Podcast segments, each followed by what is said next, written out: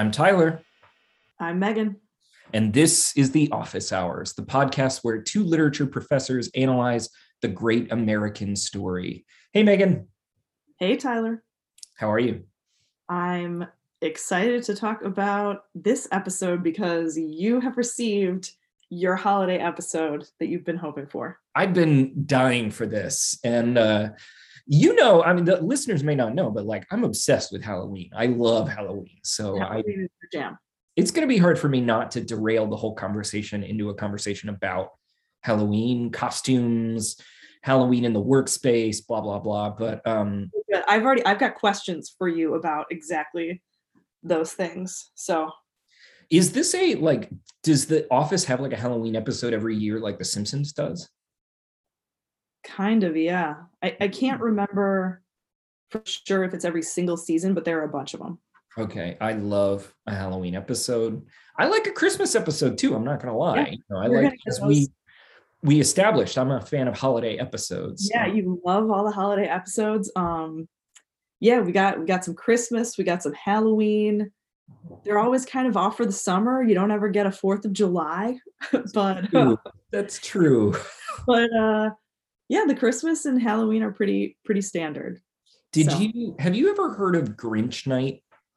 No, what is that? So okay, I only recently discovered this. Uh, some friends had us over for uh, what they called Grinch Night, and it was like we were going to watch the Jim Carrey live action um how the grinch stole christmas but apparent but before that as pregame we watched like what was essentially like the halloween special with the grinch but they don't call it halloween they call it grinch night. And anyway it was uh it was fascinating to me to imagine that like you would the grinch seems entirely defined by his relationship to hating christmas. So be like other holidays. Anyway but it made me think like oh my god like is this a halloween special that i need to put in the halloween special rotation? Like you know the great pumpkin charlie brown or you know there was the garfield halloween special as a kid i remember. Um, this Grinch thing is a halloween special of something? That was what they said. Uh, i did not do deep research into it. It is trippy as hell. Huh, never thought about the Grinch existing outside of the world of Christmas. I agree. I also thought, for some reason, I assumed that Whoville was entirely a Christmas town, much like Christmas Town in Nightmare Before Christmas. Like their whole life is Christmas, but I guess not. I sort of feel like there's this snow globe out there somewhere where all of the Christmas characters sort of live and stay together. And it's just always Christmas, but maybe it's that like the earth only passes through it, you know, a certain number of times. Okay, we need to write this screenplay because that's a winning idea. it's a winning idea. I uh well we because well, Christmas was recently here and we were like, you know, watching random like Christmas specials and stuff. And. I have really strong feeling. I know this is like straying a bit from Halloween, but just just quickly, like I really dislike most represent most Christmas movies but I especially hate ones that represent like the North Pole. And just like they all seem to, even when they're being ironic, they just represent the elves as this like underclass of slaves for Santa. And they're so happy in their labor. And it just is sickening to me. You know, the idea that like all Christmas presents come from this kind of, you know, exploitation of of a of a minority group at the North Pole is any and that every year we're like, oh, isn't that so cute? Oh, it's gross to me. Anyway. Oh wow, Tyler, bringing the controversial opinion. I'm sorry, I don't mean to get political. Clear and like tease out the strands here. So you love Christmas episodes of TV shows. I do. Hate Christmas movies. Yeah, actually, I've never really articulated in my head, but yeah, I'm not a huge Christmas movie fan what about Christmas movies that don't deal with the North Pole? Although, let me first ask so, do you hate Elf? No, I like Elf a lot and I watch it every year. Um, but it is, it does give into this, uh, you know, a happy elf is a happy worker, uh, you know, capitalism thing that I'm not a fan of. But yeah, Elf is great. You should write about this. um, yeah. Next, I think this is the next project for you. But I have strayed us too far. I apologize. Uh, I was going to ask if you had any uh, thoughts, reflections on our previous episode, any errors, corrections, omissions. I do. I was th- and I was thinking about maybe calling this segment revisions and regrets. Oh my god. Okay, I'm writing that down. Uh, so I don't think I really had any revisions and regrets. I don't think I really had any revisions or corrections to make. Um, but I did have a couple of regrets of things that I missed.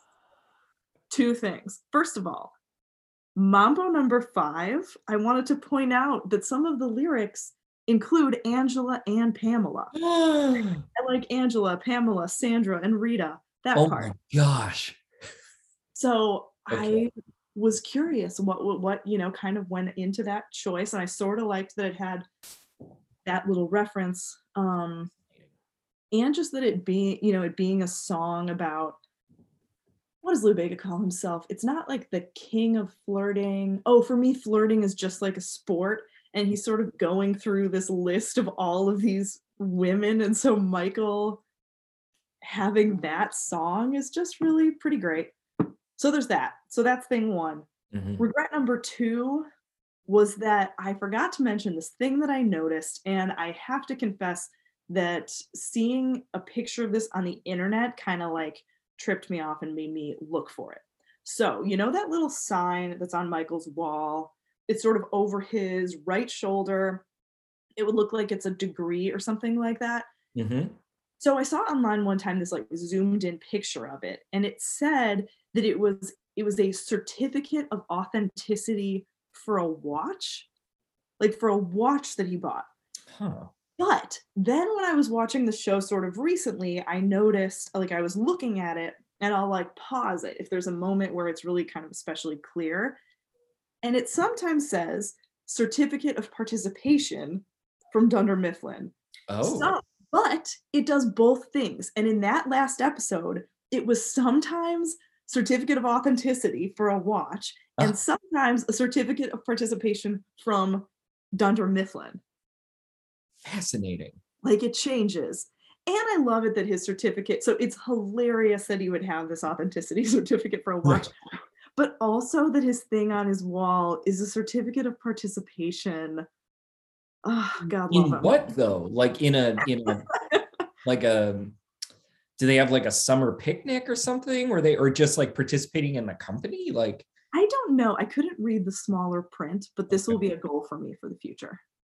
in future revisions and regrets, we'll Yes, I'm gonna need to uh, get out uh, a magnifying glass or something and see if I can if I can read that. I feel like revisions and regrets is also a name for academia. Oh, know, completely. or our experience of it. Yeah. for the regret that we can't revise our choices anyway, you know, but I don't have much about the previous episode except that something in this episode illuminated and clarified something in the previous episode for me. So we'll come back to this when we talk about Dwight's costume in oh, this episode, but I will just remind everybody of our kind of puzzlement over why Dwight would mention the crow as his um like desert island movie, right? Or his favorite movie or whatever. Yeah. Yeah. Um and we were kind of working it through and we kind of hit on this like uh, moment in in the representation of the nerd in contemporary culture and so I want to return to that in our conversation here. Um, but I was like, oh, okay, now I get it. all right. Put that on the agenda. It's on the list. Yeah. Cool. Do you want to dive in? Let's do it. All right. So uh, this episode, Halloween, uh, this is the summary. As the staff preps for a Halloween party, Michael can't decide who to let go, putting a damper on the festivities. So, your initial thoughts, impressions? Initial thoughts, impressions. The costumes. I, why don't we start there? okay, great. Why don't we start there? Because I, you know, going in knowing your passion for Halloween, Mhm. your love of Halloween episodes, I really wanted to hear what you thought about the costumes that we have here. I will say that in in one sense, like I there's this part of me that wants to make the perverse argument that this is not actually a Halloween episode, that it is that, but I don't think that that's true. It takes place on Halloween. It ends with trick or treating, and everybody's in costume. So by definition, Well, it's Halloween. let's pause because Okay. I, I do want you to actually make that argument. We can come back to it. it's not a Halloween episode. Let's come back. We can like put that, set that aside for a moment, but I just want to mark it so that we can come back because I want to hear that. Okay, continue. Uh, wait, with my argument about the No, we can come we can come back to your argument that it's not a Halloween episode. So now we can still stay on the track of where you were going, deciding it is a Halloween episode. Oh, well, but so yeah, it has all of the it has all of the like iconography and and it takes place and in one sense I suppose like a Halloween episode is about is a setting. It's like a setting, right? It's like a, we're in a particular moment in time and you do things differently or whatever. Um so uh I can't remember what I was going to say about that other than um I kept thinking about your point in the last episode. I thought about it a lot actually because you were kind of making i it was like wormed into my brain where you were kind of making an argument about what character is and like what good characters are um and i was like oh do i agree? Is that true? Like because one thing that's been interesting about talking about the show with you is kind of like figuring out what the narrative form of a sitcom is and what um and what narrative offers us in general especially like in our kind of pleasure entertainment. Mhm. um, so anyway, with that in mind, I kept thinking, oh, Megan's going to argue that the costumes, the costumes express the characters in particular ways that we wouldn't have anticipated. And so I was like, is that true? Was the first thought I had in my mind about their costumes. And then the second thought was like, okay, if that's true, then what does it mean that Pam is a cat, for example? Um, but I will just say, yeah, I really did enjoy what they do with the costumes. Like, okay, so Jim is three hole punch Jim. Mhm. Dwight is a Sith Lord. Uh, Michael is what? Like just paper mache Michael? Does he ever name it? I just I think it's that he's a two-headed man. Right. Okay. I think that's all. Pam's like a cat. Yeah, Pam's a cat. All the women are cats. Are they really? Did I miss that? Is that Kelly, except Kelly. She's Kelly's Dorothy, right? Okay. And you know, Meredith is something else, but we don't really see much of Meredith. I'd say the the women who are in it most, um, Phyllis, Angela, and Pam are all cats. I cannot believe I forgot that detail. That's interesting. Um, the guy who gets fired, his name is Devin, right? He's a hobo. Classic costume. Creed is a vampire. Uh, am I forgetting any? Oh, wait, Oscar's in a dress. yes. Is he a character? Specific. I Say thought that he was again. just I thought he was just a woman. Like I didn't recognize it as being Right. anyone in particular. Did you? No, I had the same thought. I was like, okay, so he's a woman. Um, I really should have taken notes. up, I don't think. Right. I think Stan. I don't think Stanley dresses up. I don't recall. And then what about um the temp? Does the temp dress up? I don't think the temp dresses up. And Toby, I noticed this for the first time, and just at the very end, he is wearing silk pajamas under a trench coat, What? long full length trench coat. And I don't know what's going on there. You're usually our great defender of Toby. I got nothing on that. Um, so yeah, I thought.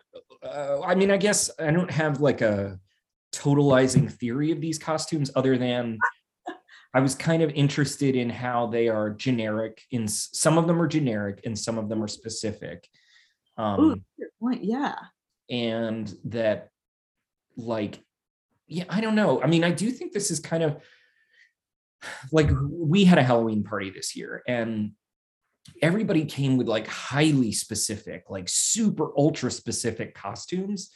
Um, Really? yeah, and I was like wondering if that's just, you know, our like friend group or whether it's like a measure of changes in the cultural practice of Halloween. Cause like when you're younger, or I don't know, I feel like I definitely can remember like people just being a ghost or whatever. I'm a vampire. Like you're not this particular vampire from this particular book series with this particular outfit. You know what I mean? Yeah. Um, and I felt like these costumes tended more towards the like, I'm a cat, you know, and maybe you do that in workspace. I don't know. What were your thoughts? I'm talking too much. I'm really curious about that now. Yeah, that issue of the kind of generic costume, like the one that you kind of could get in a bag at Party City Yeah. versus like the really specific costume. Hmm. I don't know what to make about that. I don't know what to make of that, but um yeah, I was. You're so on to me. I was trying to think. Ooh, and Kevin, but okay, back. So yeah, about your being on to me. I was trying to think what do these costumes uh sort of bring out about the characters. And some of them I really didn't know what to do with or didn't sort of take anything really from it. Like Pam as a black cat, I did think a little bit about the ways that we have the three cats. I don't know if a cat is like just the like are, are men do men ever dress up as cats? Is that just like a really standard, I don't know, kind of femme seeming costume? I don't know, but That's Pam is a plain black cat. Phyllis has animal print and like kind of a leopard print and a tiger scarf. So Mm, she was a little bit of a sexier cat in that way. mm. And um Angela, I feel like Angela had the most that went into that costume. I feel like she was a slightly more elaborate cat with like kind of a fuzzy skirt and the white white and black ears. Um but yeah, I don't know. So we've got the cats.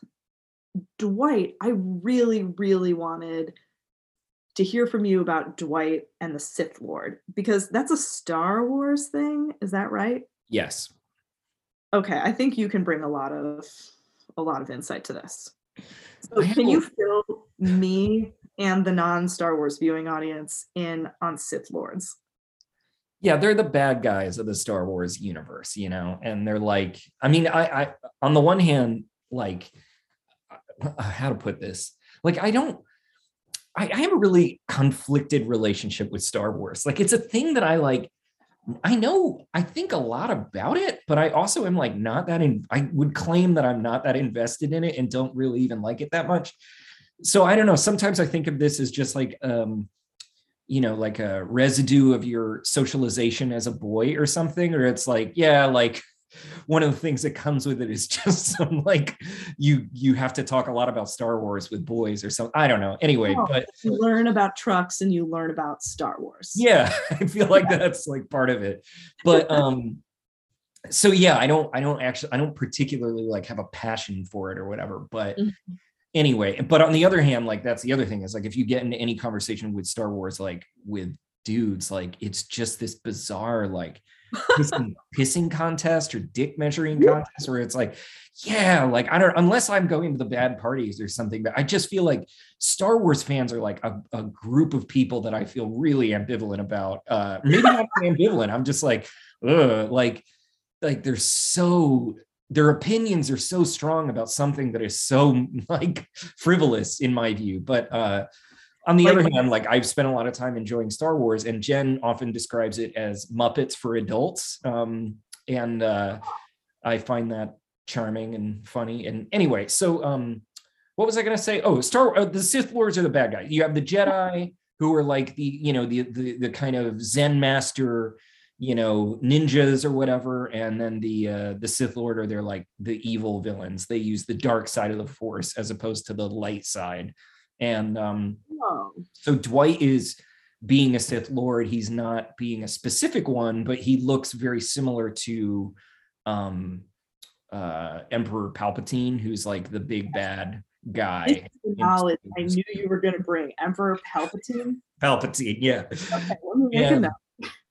yeah and he's like the big bad he's darth vader's like master uh Oh, yeah so there is a joke to be made behind the dark power. yeah so like darth vader in in star wars terms darth vader would be like assistant to the regional manager which is emperor palpatine yeah Oh my gosh, that's brilliant. so so in some ways dwight has presented and now he hasn't said that like he didn't say that was his character so but still you know the fact that he's a sith lord means that he's like the big bad um Yeah. And it's like a visual reference. definitely Okay, here's another one. You know when he's in the office or in Michael's office and he's talking to Michael and um, trying to convince Michael not to fire him. He's saying not Dwight. When Michael has his other head on his shoulder and he's like listening to the head on his shoulder who's telling Yeah. him something about who to fire and and uh That's a great scene i think it's about Dwight or something. But it's shot from the side and his big black hood is kind of covering most of his head, but Yeah. you can kind of just see his mouth. Is that some kind of reference? Yeah, that was definitely like a reference to the to the Emperor, I think, in like Empire Strikes Back or Return of the Jedi. And also one of the things that Jedi and I believe I don't know if this do we ever see this with Sith Lords, but we definitely see it with Jedi in Star Wars movies and stuff where they'll be like, um, this is not like one of the famous lines is like, these are not the droids you're looking for, and they wave their hand and like and the and the and the weaker minds are like oh yeah this is these aren't the droids we want or something you know, basically you can like mind control people and so i thought they were also referencing that that dwight's trying to like mind control michael with his sith you know force powers or something like that Wow. This is illuminating. but all of this brings me back to the point of like okay who is dwight but also what does Dwight represent in like 2005 2006 cultural terms Mhm. And what I find incredibly interesting is like, okay, at this point, Star Wars is popular again because you've got the prequels. Like the first prequel come is I think 1999. So I don't know when we are in like Star Wars history, but probably the second, if not the third. But Star Wars has not been bought out by Disney yet. So when that when that happens, I feel as if Star Wars becomes this thing for everybody. Like, and This also like this is like last time when you asked what year the show started and then situated it within the whole history of comics. I really, I really hope nobody ever discovers this podcast. I love that you used the phrase Star Wars history. Okay.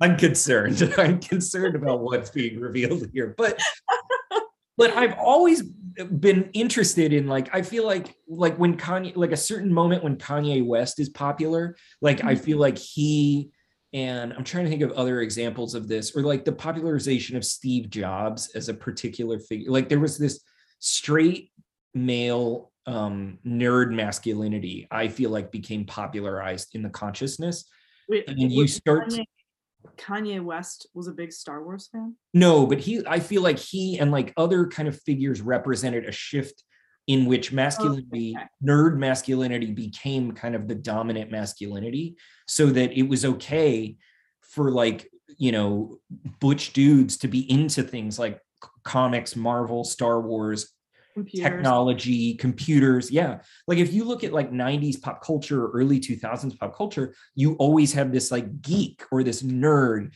And I feel like, well, even maybe Big Bang Theory is like the last residue of that. But then, and I never really watched that show, but like that show is consisted entirely of nerds, right? And like, what's weird about it is it starts out in which every character is like the nerd, but then that show becomes incredibly popular and they're all nerds. I guess my point is just that like I feel like Dwight is a hinge. He's a, he's he's like the last residue of that.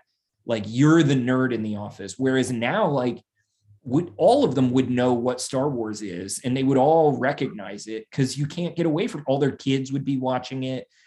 You know, all of their kids would be playing Lego Star Wars or watching, you know, the new Disney Star Wars show or whatever. Like all of that crap has been mainstreamed in a way. And so anyway, I was just really interested in that. And it made me understand that like, oh, Dwight is still in that. He's like this cultural figure of the nerd as socially marginalized, as like pretentious, as um what else? Like uh uh ace antisocial and like not um not into the right things, not like sexually viable, you know, all that. I don't know. Anyway. Yeah, like would never win hottest in the office award. Exactly. Yeah. Tyler, we have to talk then about Dwight's watch. I don't think Wow. he's wearing it in this episode, but you know there was that thing of like the nerd watch being a watch that has like this little tiny keyboard on it. Yes. Dwight has that watch, which is the Apple Watch. Mm. It's just the earlier version of the Apple Watch, but your thing about Steve Jobs and the kind of change of the nerd going mainstream and becoming cool and like running the tech world, the yeah, that is what happened. That Dwight's humiliating watch became the kind of dominant watch in the world. Yeah, yeah. Oh, that's interesting. Wow. Okay. The nerd represented a kind of technological expertise that everybody else couldn't have. Yes. Once you have like smartphones and and worldwide use of the internet, does that then go away? Like you don't have the nerd as like a hacker or a mm-hmm. specialist?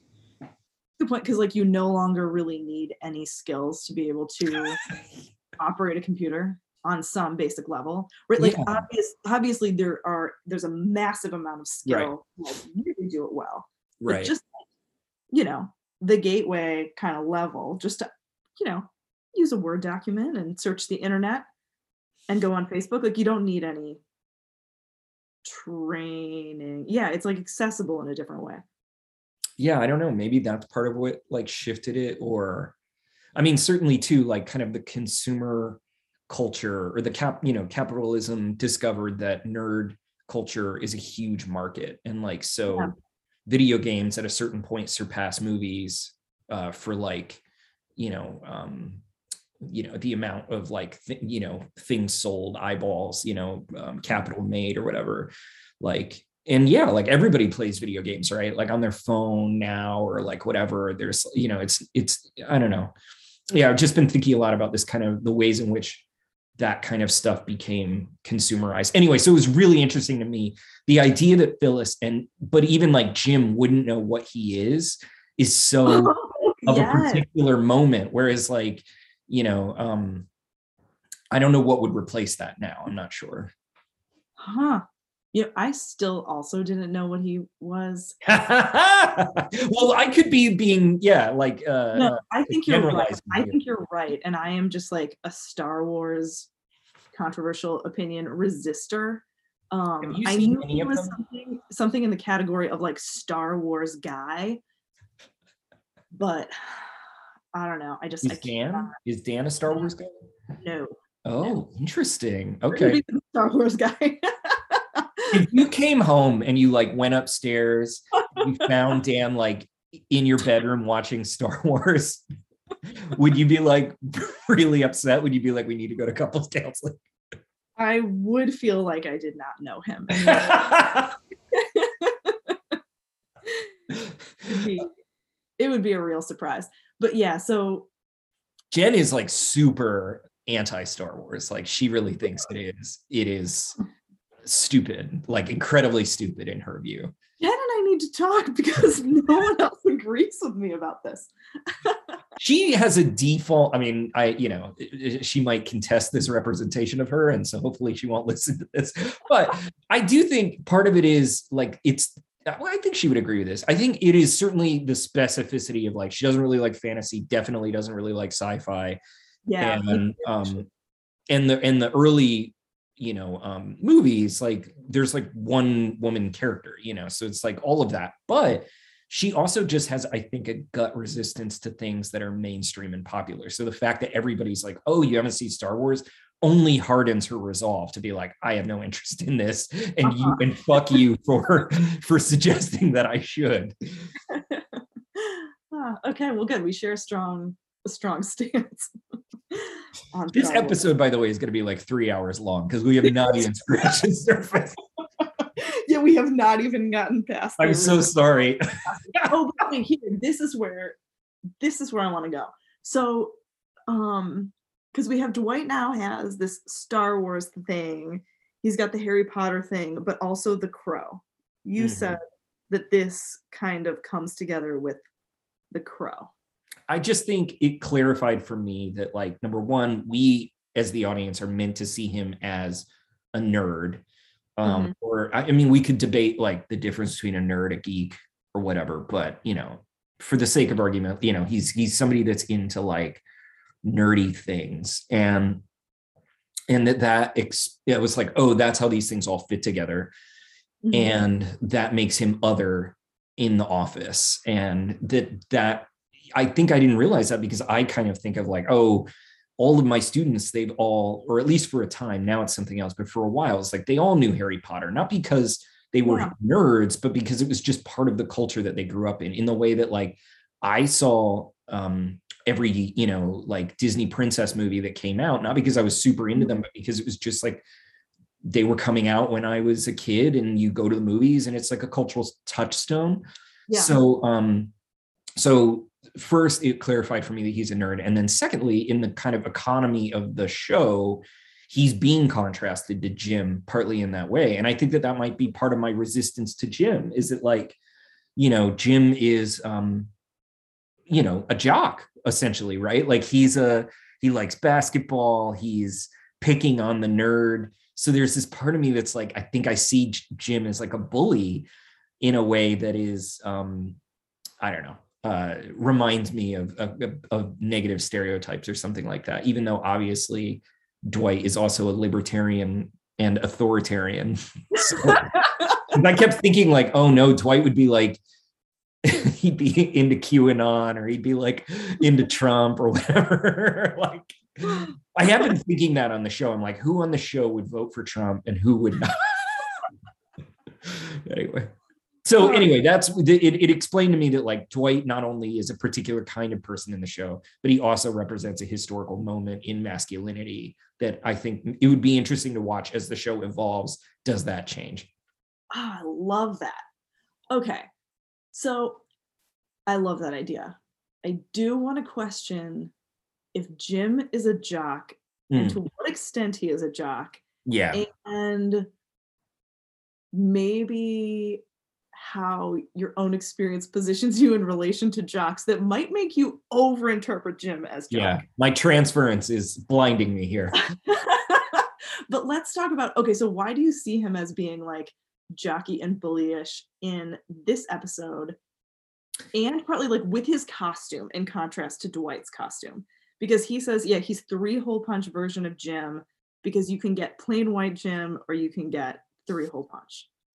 Well, I have to admit, I was like, Jim's costume was my favorite. And I was like, you know, that's the costume to which I aspire because I think it's like, he, I mean, I, I, I will revise. Like, we know that he's into basketball. Um, and we know that he's, I don't know, he strikes me as kind of like a cool guy. Everybody Yeah. likes him. On the other hand, he is also kind of a hipster in a way. We don't have any like evidence of what he likes, like what, well, no, we know his movie taste from last episode.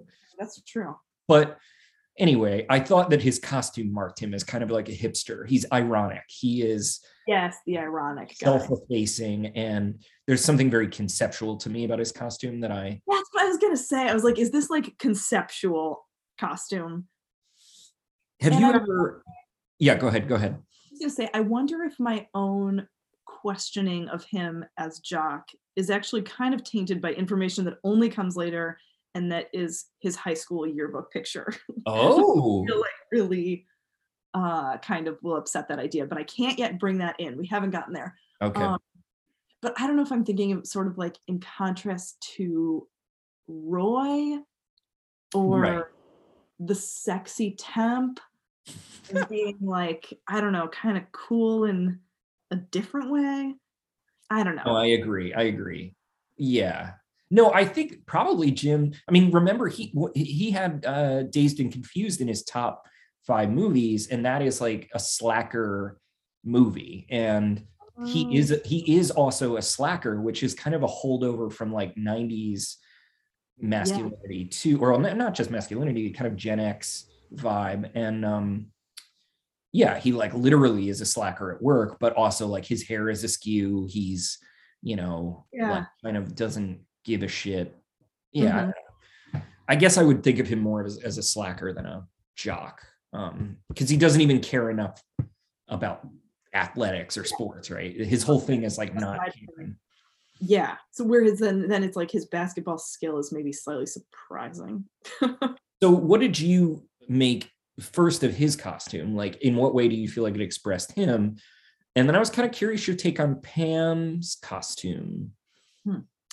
So so Jim, I think you're right on about it being like the kind of ironic conceptual, like needs it's like clever. It's and maybe like Mm, maybe thinks of itself as a little too clever. mhm. Uh like it's being kind of cute in that in that way. Um but it was good. It was creative and it was clever. And it's kind of funny. I like his line about the plain white Jim and three hole punch Jim. But then it's like it's kind of over, you know, like you deliver your line and it's done. I thought Pam was a very cute cat. Um, I just thought, you know, that little black nose. I just felt like she she was a very cute cat. Um, I don't know, but I didn't really have anything, any big insights about. it didn't really it- well me neither i was kind of hoping you would but i i mean first i missed i guess or just forgot that all three women are cats and maybe that's the joke and that they're different kinds of cats but on the other hand i did feel like huh like pam is kind of nondescript in a way um Yeah. or maybe that's just my bias like because you, you as you pointed out like being a cat is like a it's not only like a particular kind of femme costume it's also like like I can remember every elementary school teacher that was a woman being a cat or like a witch hat, you know. So it's like it's like non-threatening, it's not too sexual, it's not too um scary, it's not too, you know, it's like a perfectly acceptable Mhm. feminine norm costume. Yeah, yeah, you're right. It's a very very safe Mhm. costume. Which is maybe how I feel about Pam. A little too safe. A little too safe. Break up with Roy already. Come on. um shall we circle back to your initial suggestion that this maybe isn't a halloween episode Yeah. Well, because this will get us to the plot. So the plot Mhm. here is um, Michael has to fire somebody he doesn't want to. And I guess like the partly made me feel like, okay, just like literally in terms of the plot, the everybody is dressed up for a Halloween party that will not happen. yeah that's true And so, like, in a sense, in in some way, I was like, this is like an anti-Halloween episode. Like, Hmm. there's nothing specific in the events of the episode that make it Halloween-esque, other Yeah. than the, the the costumes. And even wearing of the costumes doesn't actually impact the plot in any way, as far as I can recall. So I guess that's why I was like, is this really a Halloween episode? Because Mhm. it could have happened. And all of the things could have happened on any other day. And I mean, maybe that's the thesis of The Office is that like being in the office is like um what groundhog day like it's everything it's always the same thing and nothing changes and that's what's so soul crushing about it. You know what though? Maybe this is why i like the holiday episodes of the office when i don't really tend to like them of other shows. Say more. Because it still is the office. Yeah. It doesn't feel yeah like it doesn't feel like it surrenders the office story to the setting basically or That's to the, like needing to have the the holiday special. So do you not tend to like episodes that like break format or genre? Yes. I, that is correct. I do not i tend not to like those. Yeah, Yeah. i think that that's right. This is why i don't like musical episodes that we talked about fascinating yeah. ago, you know when they do like a musical episode. I um hmm what is this all about? Maybe i'm too safe like pam but uh i don't know is it about genre or is it about um like the world that the story is uh like um Hmm. articulating? Maybe it's both. Maybe it's both because i feel like i like i don't know i like the story to kind of maintain its world in some way and kind of continue to develop that. But genre wise this also connects to my like kind of hating star wars and just never really being interested enough in harry potter or Mhm. like any of those things. I have no i looked up information oh sorry dog noises in the background. Um i looked up the crow no interest in seeing the crow. I think i'm like a very plain safe wanting real world kind of viewer maybe I have another friend who's like, like we're always, you know, just chatting back and forth about like, oh, what are you watching or whatever. And like all of the shows that she's interested in are like realist drama. Mm-hmm. And everything that I'm interested in tends to be like, well, horror or like thriller or but genre stuff. Like I definitely like a sci-fi genre. Yeah. I like mashups of things. I mean, I like, but the one thing I don't really love is like realist drama, not because it's bad or because of whatever. It just doesn't like, I don't know. It's like I I, I don't know. To me, I feel like I want something else or something. I, I don't I can't even articulate it. It's just like a mood. Yeah. Yeah. Huh. God. And maybe this is why I enjoy The Bachelor because I'm just so committed to reality. Realistic characters and storylines. Are you watching the most recent season? I have fallen away after like the last couple of seasons I haven't been watching. Tyler, I may fall behind, but I never fall away. I'm fully committed, but that's for another podcast. I never fall behind. I may fall behind, but I never fall away is the most we're putting that on your gravestone. Like that is beautiful. Please don't. Now I'm afraid someone is going to listen to this podcast and without it. Um, but the plot. I feel like so to the yes, yes, the plot. Okay. Um, so Michael's big thing, because I feel like this is where we also learn about a lot about Michael. Yeah. Um, but yeah, so the struggle he is in so much pain. This, you know what this episode is actually feels a little bit similar to is um you know we talked about which one is it where it's Meredith's birthday and he's signing the card and yeah. he's stressed out in his office about signing the card. I feel like this was sort of similar where we see him a lot of times in his office like with his head in his hands and the camera's like looking through the blinds and he is stressing out over this decision. So this also goes back to um, when he contrasts himself with Donald Trump and says the main difference between me and Donald Trump is I don't like to say you're fired. I like to say you're hired. So here we really see the struggle of having to actually fire someone. I want to know, Tyler, who would you fire?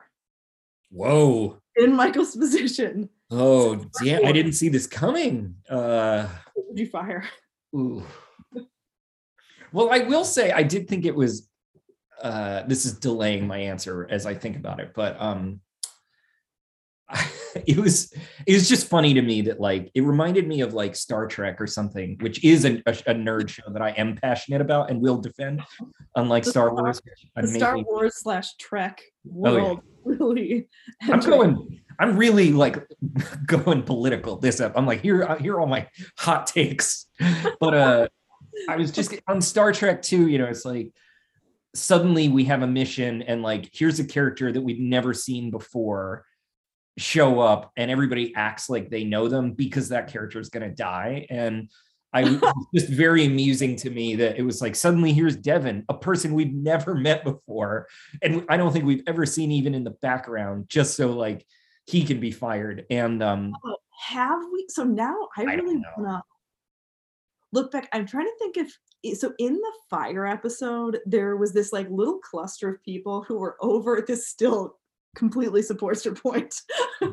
but this small cluster of people that were like way over across the parking lot. Yeah. And like, was Devin one of those? There are a couple places too where there's like this random woman who's in the conference room or something who ends up not really being part of the show. Now I want to go back through all the uh, previous episodes and see is he sort of there somewhere on the sidelines? But even if he is, he is completely forgettable.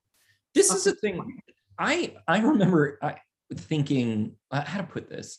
I don't, I'm just, this is something I'm actually really interested in as a structural constraint of narrative, mm-hmm. which is that, God, we're getting real. I'm going to get real pretentious for a moment, but like, like, okay. So then on the one hand, the narrative has to like project the sense that the world is populated with all kinds of people to make it seem real.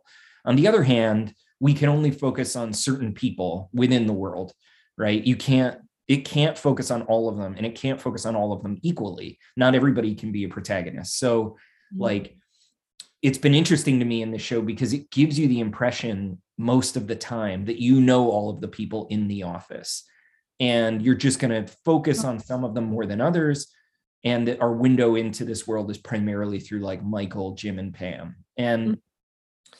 so this is an interesting moment where it seems and maybe too in the previous episode where like actually no we don't know everybody in the office and if that's true then there's like an ethical or maybe even like social choice in why we've chosen to focus on these people as opposed to any others that we could focus on mm-hmm. and i it actually disturbed me slightly the idea that like what if devin had been there all along and i just wasn't paying attention to him in the background? Like like what is the is the documentary that is taking place within the show choosing to focus our attention for some per- unstated purpose on certain people and not others? Anyway and by what criteria? Is it like these people are more entertaining than others or they're more socially representative of something? Um, hmm. But this may also just be like a fact of narrative in of all narrative right like that you can't you always have to focus on something at the expense of something else mm-hmm. and mm-hmm. anyway i don't have a point anymore so all of that is to say yeah are there other people are there other workers that we're not seeing but of course i guess there are right like there's other branches there's other bosses there's other you know things that we are necessarily not seeing at any given time mm-hmm. anyway all of this will become relevant i promise the listener because we're going to hardcore debate the ending of this episode when we get there um, but I've delayed answering your question. Who would I fire? But the mm-hmm. reason is because I'm like, are my choices constrained primarily by people? I feel like if I was Michael, I would fire somebody from the warehouse uh, because you would be least likely to lose the um, solidarity of the oh, yeah white collar workers by firing one of the blue collar workers. However, uh, maybe their salary is not as much. And so he needs to fire somebody in the white collar i don't know i don't know the comparative salaries but i must say like kevin seems like the obvious per- person to fire right like what is he contributing to anything but even asking me that question megan you've drawn me into the capitalist power structure that the episode naturalizes that's what you get if you're a mid-level manager i mean this is why i i this is why I have no interest in being in a position where I can fire people. this seems it was a trick question, you bastard. You tricked me. no, but um I, I, should have said I'd fire myself. Was that was that the same? Oh, oh my gosh! no, I would unionize. I should have said I would unionize the office and stage a walkout so that oh man, we can never release this episode. That's exactly what I was going to say, Tyler. I was going to say sacrifice yourself for the cause. Uh, no, I 100% wasn't. I was going to say fire Devin. Oh my gosh, that guy, I I was so pleased to see him go. I feel like he took all the space that he needed. I mean, I would have fired Creed too. I think Kevin might offer more than we think that he does. Maybe not. Mm, I mean, he, he offers heart. But he does offer heart and a really um, unique and lovely costume. But yeah, Devin, ugh, out. Happy to see him go. but do we know enough of him? Let me ask you that. Do we know enough of him to sanction his firing? Because I feel like all we know of him is in his reaction to not only being fired, but being told that the reason he's being fired is because Creed told him to do it. So yeah, I mean, fair point. Am I judging this in a way that is incredibly unfair? Yes. Still, fire Devin. He has I not made think, himself known. I was like, okay, on the one hand, the show seems to be suggesting that, like, foreshadowing his firing by him being a hobo. And on the other hand, I was like, yeah. I was like, okay, that's fucked up, but funny, uh-huh. I guess. On the other hand, I was like, if within the world of the show, he does not know that he's being fired. So he doesn't know that his costume is ironic. So what is his logic in being a hobo? And I was kind of like, you know, I think you should be canceled, Devin, because that's not a, a socially acceptable. Like, where's his solidarity with the working classes and the under underemployed? You know, um, but that was a standard costume. I will say, like that. That was, uh yeah. I, I think that this goes to your Star Wars is in a different time, and I think hobo costumes were also in a different. If we look at the history of the hobo costume, even that word, like, do we even have that word anymore? I don't know, but I don't um, think so. but yeah, so I think. Yeah, I feel actually like nervous that I've been saying that word. no, but that is honestly like the title of that costume that like 100% package version that is what it was like yeah. i feel like you own almost only use the term hobo to refer to the costume well right? this and is not like to actual people who you know jump on trains and have little like you know those part of it i feel like was that stick you know the idea of like oh, the bindle a bandana to a stick It just, yeah I think it was called a bindle, and I think I only know that because of Simpsons. Oh, uh, really? Okay. I'm pretty sure. Doesn't, doesn't really hold a lot. It's not the most logical of um, transportation. I never really, I never, I never really thought about that. That's a great point. Like, get a bag. What are you doing? This, I mean, and this connects back to our discussion of purses and logical purses in the uh the hot girl episode. But yeah, your so memory, your memory of our episodes is so impressive to me. And it is, I feel so much shame that like as soon as the episode's over, I'm like completely forget everything that happened. And I'm a little concerned about what that says, not just about like the podcast, but like how I live my life. Like to, anyway, uh I must have memories, but man, I forget all this stuff so quickly. I will say I have no memories of most of my life and i think this might show the disproportionate level of importance that i place on the office this much is like much like the super star wars fans um, you know so i might i might uh hate on them but really i am the same that is now that i realize yeah this is you are the fan of the show and i'm just like i do feel i have been thinking lately i should be more critical of the show uh you know, to spice up the podcast some more. Although I gotta say, I feel like this is our best episode. I'm we're firing on all engines, and yet we have barely talked about the episode. Even though I loved it, I loved this episode. I thought it was so good. It's so true. So let's see what else. Okay, what else do we need to address? Okay, well, let me let me put my strong argument out there, and then I want to hear your thoughts. Okay, so my going back to the very first episode of our podcast, I remember bringing up basically like the kind of um, critique I've heard people say of the show, you know, whether it's in social media or, or in other stuff, basically that the show is, um, you know, it's like uh, makes you sympathetic for the upper class, you know, and it's like it, it, it focuses our attention on Michael's you know drama or on the drama of the corporation rather than like the worker right? And um and it like reifies or naturalizes labor and stuff like that. And i was like this if you wanted to make that argument like this episode is a perfect example of that um in that like the whole thing is focused on michael's pain over firing somebody and not really the workers experience of being fired even though yeah like we get we get to see devin's reaction but even you were not sympathetic to him. You're like, fuck this yeah, guy. Exactly. Zero. Like, how dare you throw out, rip up the Chili's gift certificate? I think that's where he lost you. You're like, don't give away Chili's, man. Yeah, but, right. that was a powerful moment. And so, uh, and and the episode emphasizes our solidarity with Michael by like Devin leaves and we don't see him and we feel bad for Michael that he doesn't get to have his Halloween party, right? Like he dressed up, but there's no party. And his narration at the end is basically like about his previous costumes. And you know, it's melancholic and and uh, and then we cut to him at home and he is giving out candy to children and the bag open. He's like very friendly with the children. He's not inappropriate. He's not awkward. He's genuine. He's earnest. He's interested. He tears open the bag and then the candy spills out, right?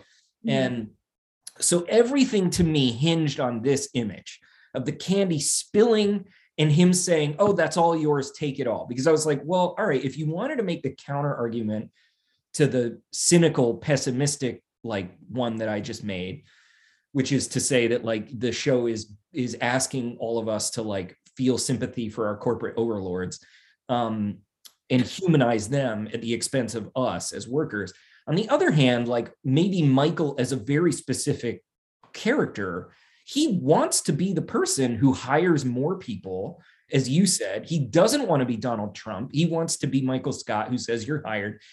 And then encapsulated in this image is the Jubilee of candy. Like he's giving away, he does not give them each one piece. He's like, take as much as you want. Right. And it's like, this is a representation of like the kind of generosity that he wishes he could foster but that the corporate structure prevents him from doing right because the episode opens it's jan is the one who's making him fire somebody i mean i guess you could argue that it like feminizes the hierarchy like it's his it's his woman boss and the woman like secretary on the phone both of whom are like forcing him to do this. Uh-huh. and uh i don't know. I, but but i i really was kind of like unsure. And i'm sure that like a smarter person than me would say oh actually those two things are intimately related. Like it's important like it, it inures you more to capitalism to believe that your boss is a good human being who wishes they could offer you more than they could or something. But i wondered if the show was actually emphasizing that the structural constraints are the things that prevent michael from being the kind of um, having a certain relationship to labor that he would like anyway I'm going to shut up now. Those were my, I was curious what you made of that argument.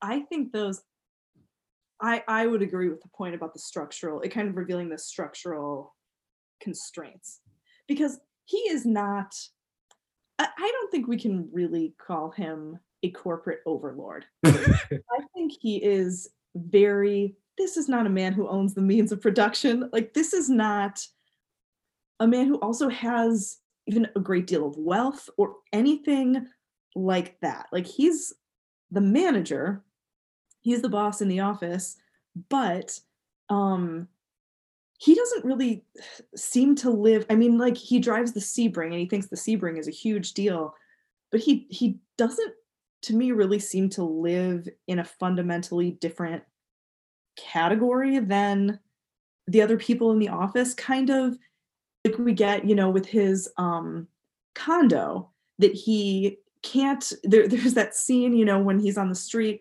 and he's looking at it with Dwight and he says, Home sweet home. And then he says, Oh wait, nope, it's not that one, it's this other one. You know, that like he can't even yeah pull it apart. So this is not like a house that has the kind of grandeur that makes it indistinct or that makes it dis- clearly distinct from um others. Right. So and when Michael sits in the last in the previous episode in the back of his car with Ryan, he's talking about how, you know, when you're so successful and you become the manager, it really separates you from mm-hmm. other people. I feel like the only the way it separates him is it it forces him to make these kinds of decisions that he does not want to make, but he feels in this kind of as I mean, he feels pretty powerless in here too. Yeah. To me. And the um if if anyone would would critique the end with the Halloween candy for the kids, uh I just I mean it it totally worked on me. That wins my heart so hard. I find that part just so touching because when you see right before the kids ring the doorbell, he's sitting in his place and you can see the t- the light of the TV kind of hitting his face and he's kind of looking down and you, he's just like dejected by this day. And the joy that he gets I think seeing those kids and talking about their costumes and how great they look it's just so sweet. But is that like just to play devil's advocate for a moment is that the problem? Like what would how would we feel if it cut to devin like calling his partner and being like, I lost my job today and we can't uh, go, I don't know, you know, little little Johnny can't go out for Halloween because we can't afford it. I don't know. Um, we, we hate Devin, Tyler, so it doesn't matter anyway. well, I mean, it also brings us back to the question of genre, right? It's like it's a comedy you know, I mean, I suppose somebody could argue, oh, like comedy is inherently, you know, meant to like like it can poke at certain contradictions, but like well, I don't know. I mean, I don't think this like resolves the contradictions, but uh, anyway, yeah. I mean, I, I guess like I, I, kept thinking like, all right, how could you have ended it in a way that would make the audience feel Devon's plight as much as Michael's? Do you know what I mean? But if mm-hmm. Devon is not really a character, yeah, and we would be slipping into like realist drama, right? like to get at his like precarity or whatever. I don't know. Mm-hmm it's also a different historical moment. I don't know. It's I kept thinking like, okay, this is pre housing bubble crisis. And so I'm not exactly sure what the economy was like in 2005 and 6. You know, mm-hmm. so maybe him losing his job signifies differently. Like I'm not sure, you know, is he just going to jump to some other white collar office mm-hmm. job um, or is he, you know, what is he going to do? Is he going on welfare? Like what's happening? Like he's got a severance. Um, yeah.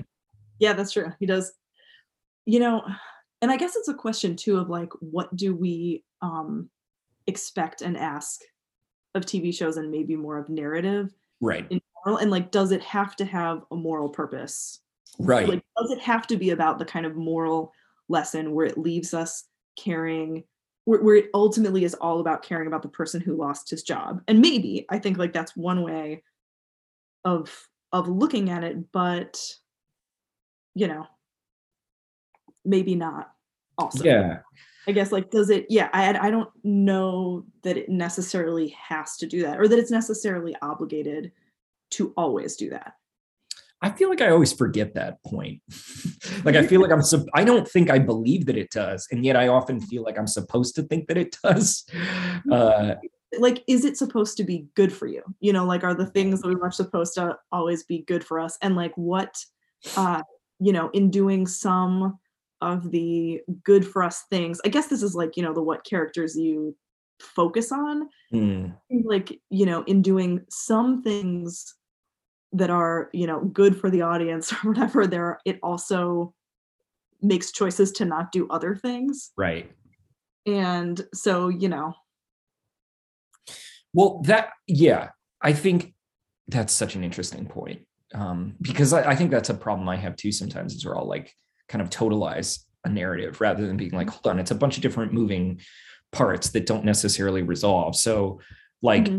One of the, I thought one of the most interesting moments in terms of the show kind of demonstrating the um, broader structure within which all the characters operate was when, um, well, first, Michael's like basically says to the business people, like, or the accounter, accounting, um, like find a way to get like 50 grand or whatever, right? Like uh-huh. benefits or something like that. I'm trying to find the particular line. Um, uh, but anyway, you know, it's like making clear that like it's a it's this is the like the fundamental tension between um, capital and labor, right? And capital is always trying to undersell labor to maximize profits. And there's like a certain threshold at which you just can't do that, right? And so it's like okay, how are we going to find 50 grand or whatever? And then the accountants are like, well, there's one department where there are three people where they where, the, where you only need two. And they realize that it's them and it's just like moving on. I thought that was so fascinating and brilliant. Like there's no discussion or debate. I actually thought that that was really insightful too about like power relationships, right? Like Michael is the manager, but he doesn't actually know anything about where the money is. And and in some way too it's like the accountants are going to take care of themselves right like whoever is in charge of being in charge of something is always you know by default by necessity going to watch out for themselves and i thought that was like an interesting moment yeah yeah was i'm as i'm continuing to think about this too it's like if so if the show did not follow Devon. So like the way that it does, right? Not ending with Devon and sticking more with Michael, but Michael was not did not feel so much pain from this whole process. How that also would be different because it seems yeah. like some of the gravity of the issue is sort of indexed actually through Michael's pain and even though it's not that it's ultimately worse the worst thing for him by any means, I don't know, there's sort of something interesting about that and about the way the burden kind of gets expressed through him and I guess and through this character that we know more. Yeah. Um but I don't know. I don't know. Well, it certainly makes the boss. Okay, so on the one hand, like you could argue that like it makes the boss sympathetic, right? Um Mhm.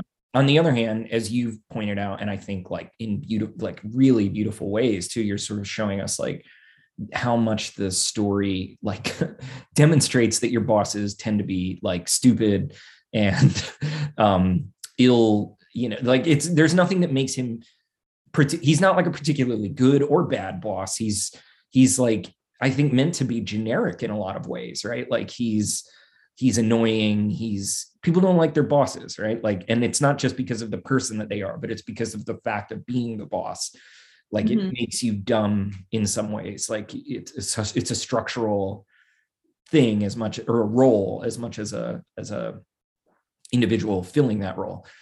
Um so it's not as if the show like idealizes him as a boss or anything like that. And and as you said too it doesn't make him that much different. Like it's his power doesn't make him um you know particularly good or bad or whatever. But it does it does as you're saying like the boss here is a person that feels and is like we've talked a lot about how he feels like this neediness to be liked and this yearning to be um, friends with all of his coworkers or whatever. And there's something like that's what's really interesting endlessly interesting to me about this particular take on representing the boss is like you know his sadness about devon being fired is also about his narcissism but his narcissism like an, you could imagine a trumpy narcissist being like i fired you and so i'm and that means i'm great and you're a Yeah. loser. But michael's is like is very different. It's like a kind of i don't know if it's empathy but it's definitely melancholic. Yeah, I think you're right because it's like he also is like he might be in a position of certainly more advantage than Devon is, but he also was trapped by this thing. right And so it can also it does humanize him and I think it can. Like I don't think that that's a bad I don't think that that's a bad thing. um can i bring a deleted scene in or is that like is that a bad thing yeah it's a bad thing isn't it Borderline, it's borderline. well because No. And you can as long as we keep it in uh context that it is a deleted scene. it's a deleted scene and i just i've never we've never watched them i've never watched them but i on the website that i go to look at the script for you know as a reference at the bottom it includes the deleted scenes and i was accidentally scrolling down but there is a deleted scene where michael says and i just think this is interesting to imagine. He says i have a proposal everybody. Listen up. Now corporate has been really breathing down my neck to make some pay cuts but i refuse to fire anyone. So I was thinking that maybe all of you would take a 10% pay cut and that would save the money. And Stanley says, Yeah, we're not doing that. I have kids in college. Make a decision. And Hmm. Michael says, Okay, great, fine. Well, then if anyone is annoyed later at what goes down, you know who to blame Stanley, not the guy who is trying to be creative. Really interesting to me because, I mean, on the one hand, the phrasing is all of you take a 10% pay cut. So he's not offering his own wealth. Uh-huh. But on the other hand, that it, that is like it would be a different episode if, although would it? Because the whole thing is about all of them trying not to get fired, right? Like Pam starts praising his costume, Mhm. and Dwight and Jim gets nervous that he overheard him. Yeah. Uh, So it does make clear, maybe it makes clear enough that everybody is kind of like, oh shit, like it's a zero sum game. It's either you or me. Yeah. Yeah. I think That's right.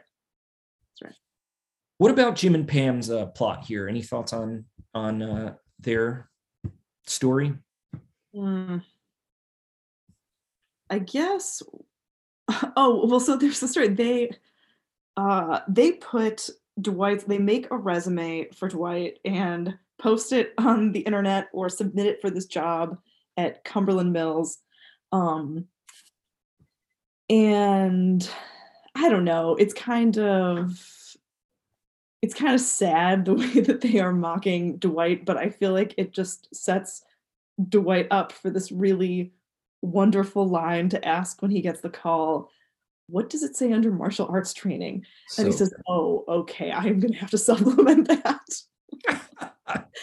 and then when the guy, um, the guy he's talking to basically like contests whether martial arts training is relevant. And Dwight says, Excuse me, I know about a billion Asians who would beg to differ.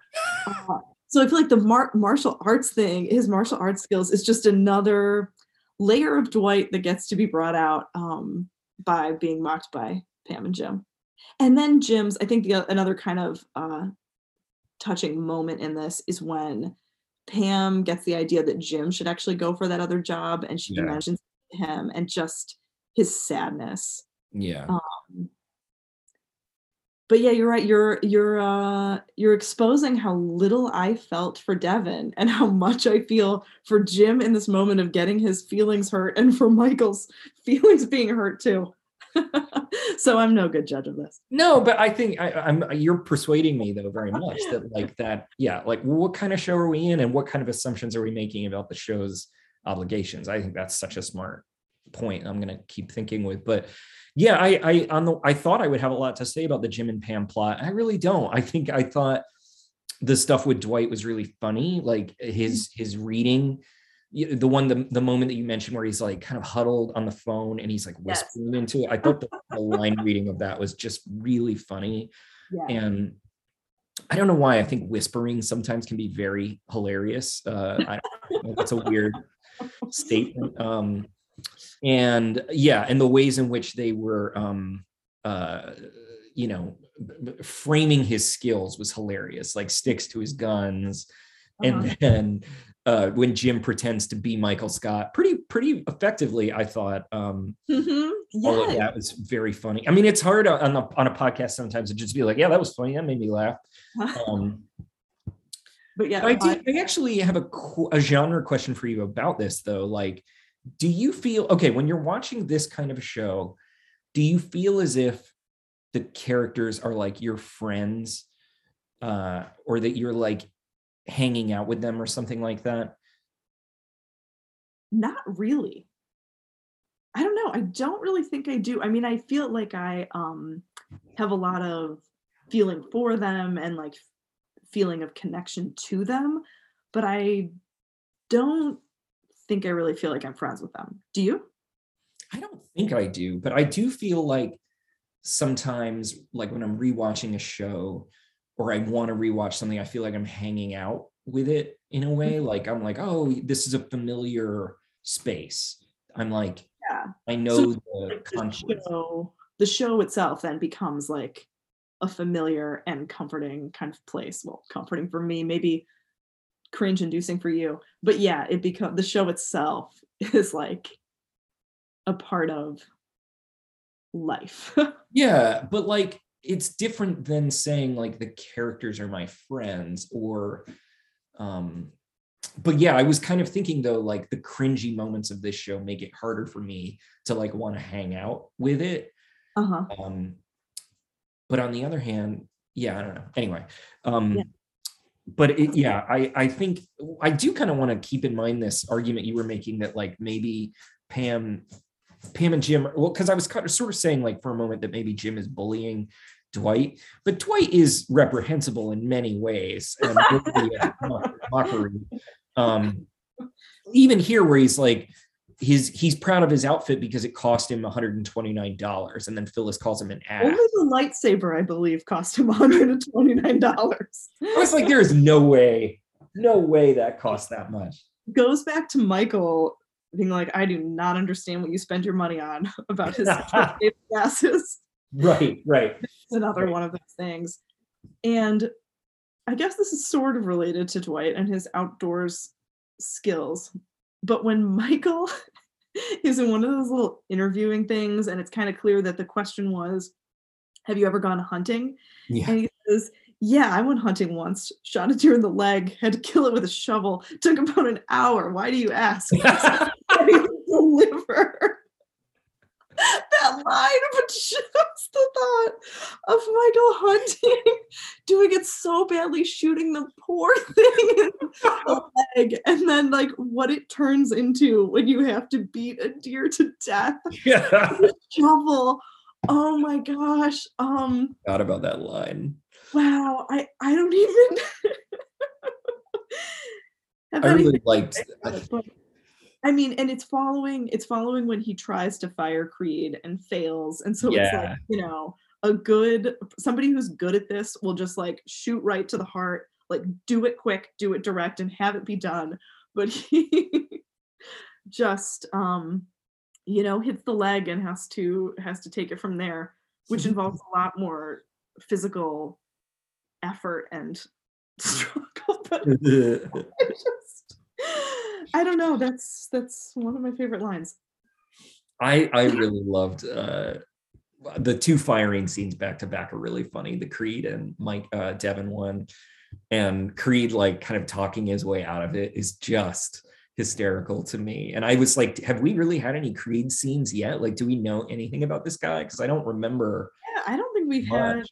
much of him at all. Yeah, so we got we got a lot more a lot more Creed here. I think we should probably be moving about to our Dundies. Oh, okay. I want to recognize the fact that Michael, uh, when he's describing his past costumes, he was Monica Lewinsky twice, two years in a row, Yeah. and like several years after the whole Monica Lewinsky was uh, in the news. So I thought that was funny. He was OJ. Just it was interesting how we get Michael's present costume, but how that little narration like also gives us the history of Michael's costumes. But anyway, do you have any? Michael would be going on and on about cancel culture. You know he would. He'd be like, "Oh, you can't say anything anymore." He's but- already saying that. yeah, that's true. He's prescient in that way. Um, with two quick things. Number one, just to read it into the record, one of my favorite lines from this episode, yet again from Dwight.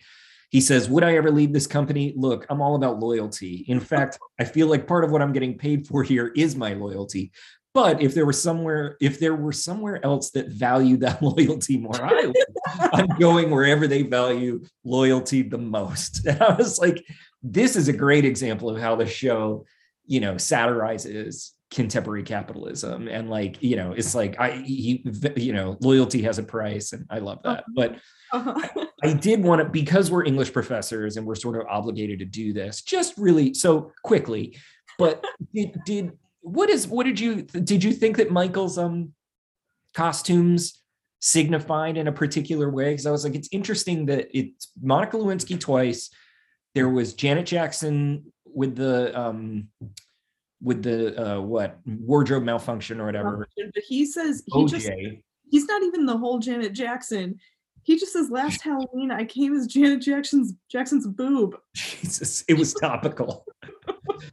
uh OJ, and then and then this year he's this. So I was like, what's the relationship between these previous costumes, which are all risque and like kind of politically or socially, you know, I don't know, relevant not relevant, but Yeah. I mean, they're probably irrelevant by that. Like he's doing Monica Lewinsky so far after the fact, Like but two, yeah, he's like late on it. But Yeah. yeah, what are those like big he's striving to be like recognizable? Yeah.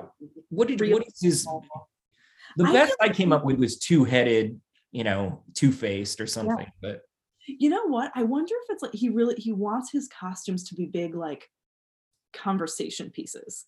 You know, like he wants people to react and all of those things are provocative in some way are recognizable. I mean, I, I don't know. So I guess I guess in all of those cases yeah, it like gets attention in some way. The interesting thing about this one or a part of it that sort of stood out to me is when he tells Pam, "Yeah, I had to order order away for it in July." yes. He plan like he discovered this costume possibility and the thing I love about it is that he was so into this. I mean, he cares about Halloween like you care about Halloween. Uh-oh. So he made this investment months in advance in order to show up at the office with this thing. Yeah. What's your take? Uh I love that point. I think I think you're totally right. I think that's part of what it's supposed to kind of signify, right? Is like his enthusiasm and investment in this and then also um I don't know, maybe it's important that it's not a particularly good costume because Pam's like it's so fantastic. Is what's funny about that is that it's not that it's not that great. yeah, she wasn't. gonna- She was not going to have any. right, Like she had no reaction to it until she had to strategize a reaction to it. I do think too it is funny, uh, or the- I don't know, it's funny. It's a relatable experience to have a Halloween costume that people don't like really get, or that is not especially legible. Um, and like Jim's is the positive version of that, and Michael's is kind of the negative version of it, or it's like his it doesn't really make much sense, or it's not especially clear. Whereas Jim's is like once you hear it, it's like, oh, that's cool. Um, Yeah. anyway. which actually fills me with sadness. Like to think Michael has been think about how excited he's been about this costume for so long. And really the tragedy of this episode is that Michael's Halloween is ruined. yeah, that's right. That's what I that's ultimately what I want to argue is that where we should be focusing our concern is about Michael's Halloween disappointments. And that's something I think you can really relate to and care about. I can. Yeah, that is the truth. Comfortable as you might be with that argument. and this is a perfect time to go to the Dundies. Um, time to go to the Dundies. Tyler, you start us off. Who are you going to give your Dundie to today? giving a double Dundie uh, Oh, okay. to Jim and Pam. Uh, and I don't know. We should. We need somebody to come up with an Excel spreadsheet so we can see who's gotten Dundies over the course of this. But oh, that's a great idea. I think even though yes, it's it's all in good fun and whatnot, they actually do get uh, Dwight a legitimate job opportunity.